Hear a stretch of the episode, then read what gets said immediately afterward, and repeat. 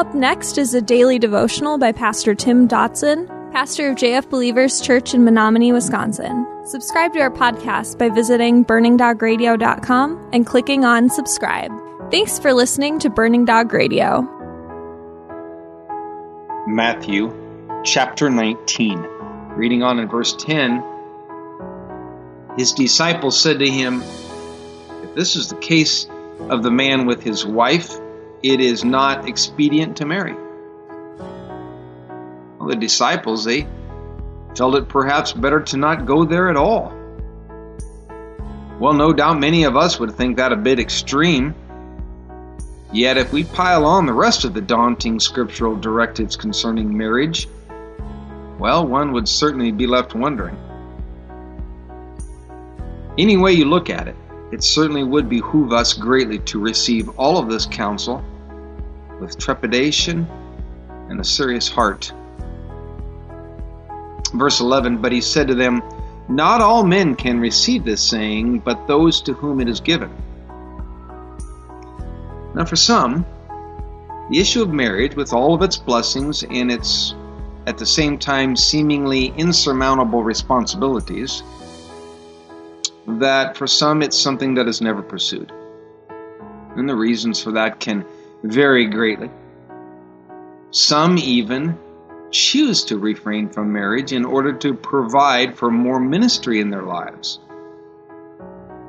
Verse 12 goes on to explain For there are eunuchs who were born that way from their mother's womb, and there are eunuchs who were made eunuchs by men, and there are eunuchs who made themselves eunuchs for the kingdom of heaven's sake. He who is able to receive it, let him receive it. What Jesus is saying here, quite simply, is that some do not marry because they're not sexual, and some have been made incapable of having sex, and thus they also do not marry. And as we've already mentioned, there are some who do not marry because they have given themselves, literally all of themselves, to the furthering of the kingdom of God. Now, this passage is in no way a cloaked attempt to guilt folks into staying single, you know, through some sort of legalistic Protestant plan for the priesthood. Rather, it is a uh, life path, if you will, where we can realize that it's okay if the Holy Spirit calls you to it to live a life unmarried. Despite what the world is saying to you today, it is okay to not marry. Now, also, since a eunuch is someone who cannot engage in sex or chooses not to for, well, in this case, uh, in this discussion, the furthering of the kingdom of God, we can then gather and extrapolate the decision before us can be concerning marriage and or having children. Now, being that I personally have chosen to not have children, that might sound like a defensive move. But the text is clear. There are those who choose not to marry in order to serve God and to further the kingdom, and there are those who do not have children for the same reasons. They have the blessing of Jesus Christ behind them. For more info, you can look it up. 1 Corinthians 7 7 through 9, 1 Corinthians 7, verse 32.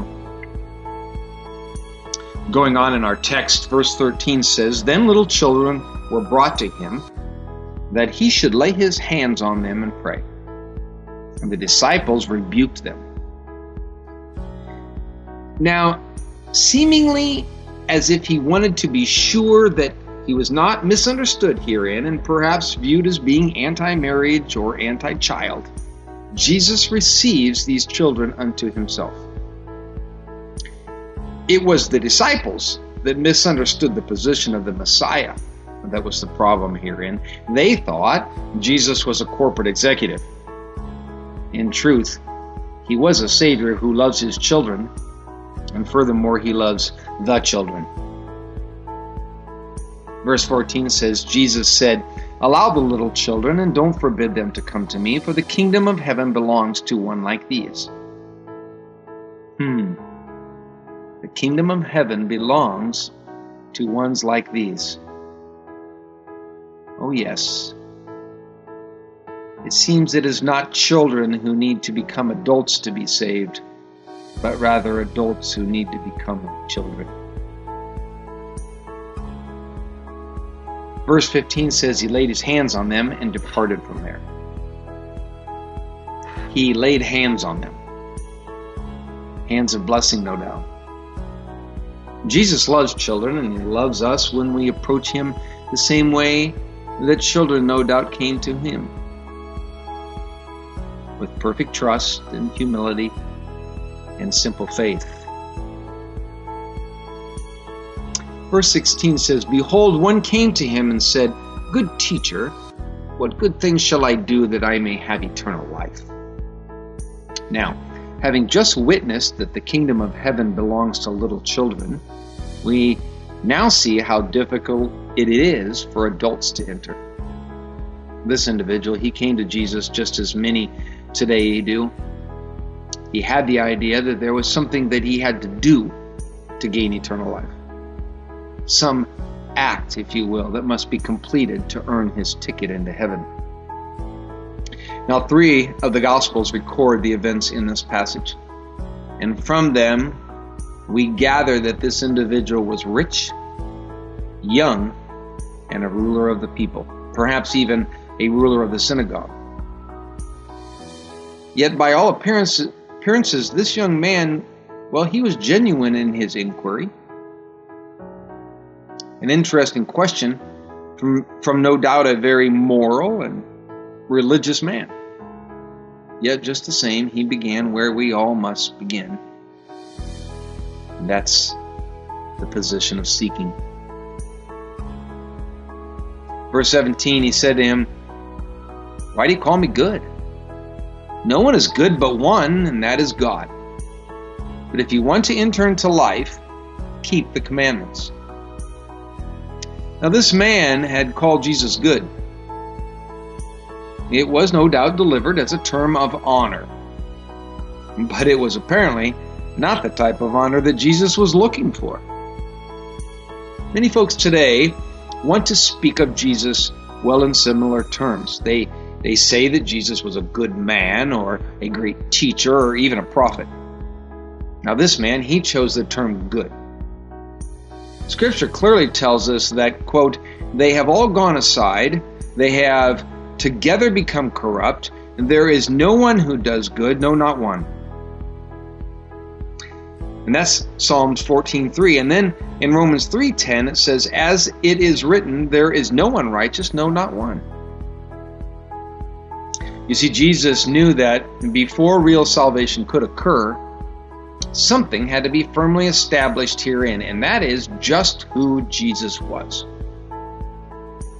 Because let's face it, if he was good, then he was God. And unless this man dealt with this question of who Jesus was, there would be no salvation. In reality, there is no such thing as good men. Good men would never be able to save us, even if they did exist. Jesus draws this man into this conversation by firstly instructing him to, quote, obey the commandments. After all, the law does promise life to those who keep it. And Jesus, of course, knew this man could never follow the law. It was the law that convicted a man of sin, and Jesus wanted to let that law do its work. Verse 18 the man says to Jesus, Which ones? And Jesus said, You shall not murder, you shall not commit adultery, you shall not steal, you shall not offer false testimony. Honor your father and your mother, and you shall love your neighbor as yourself. Now, the young man herein with Jesus took the bait and he pursued. He says, Jesus, which ones? Now, this was no doubt this man's attempt to dance around the guilt he carried in his heart. So Jesus began to list off the commandments, each one of those commandments having to do with man's relationship with man. It was the horizontal application of law. Verse 20 And the young man said to him, All these things I have observed from my youth. What do I still lack? Now the young man believed himself to be righteous in all that Jesus had listed. He believed himself to be okay with God because, well, he believed himself to be a good man. I think this is a lot like our modern thinking, our attempted escape, though it would sound something like this Hey, you know, I'm not such a bad guy. I mean, I haven't killed anyone and haven't robbed any banks, and haven't cheated on my wife. Yet, you know, we would be in error as much as this young man was. For in this we fail to grasp the depth and the inerrant sinful state of all of mankind, and the judicial guilt that goes along with that sin, not to mention, not to mention our inherited guilt, thank you, Adam and Eve. Jesus is never one to leave us in the dark. All men shall be, according to Romans 1:20, without excuse. So in verse 21, Jesus said to him, If you want to be perfect, go and sell what you have and give to the poor, and you'll have treasure in heaven, and come and follow me. That was our daily devotions by Pastor Tim Dodson. For more information about Pastor Tim and JF Believers Church, visit jfbelievers.com.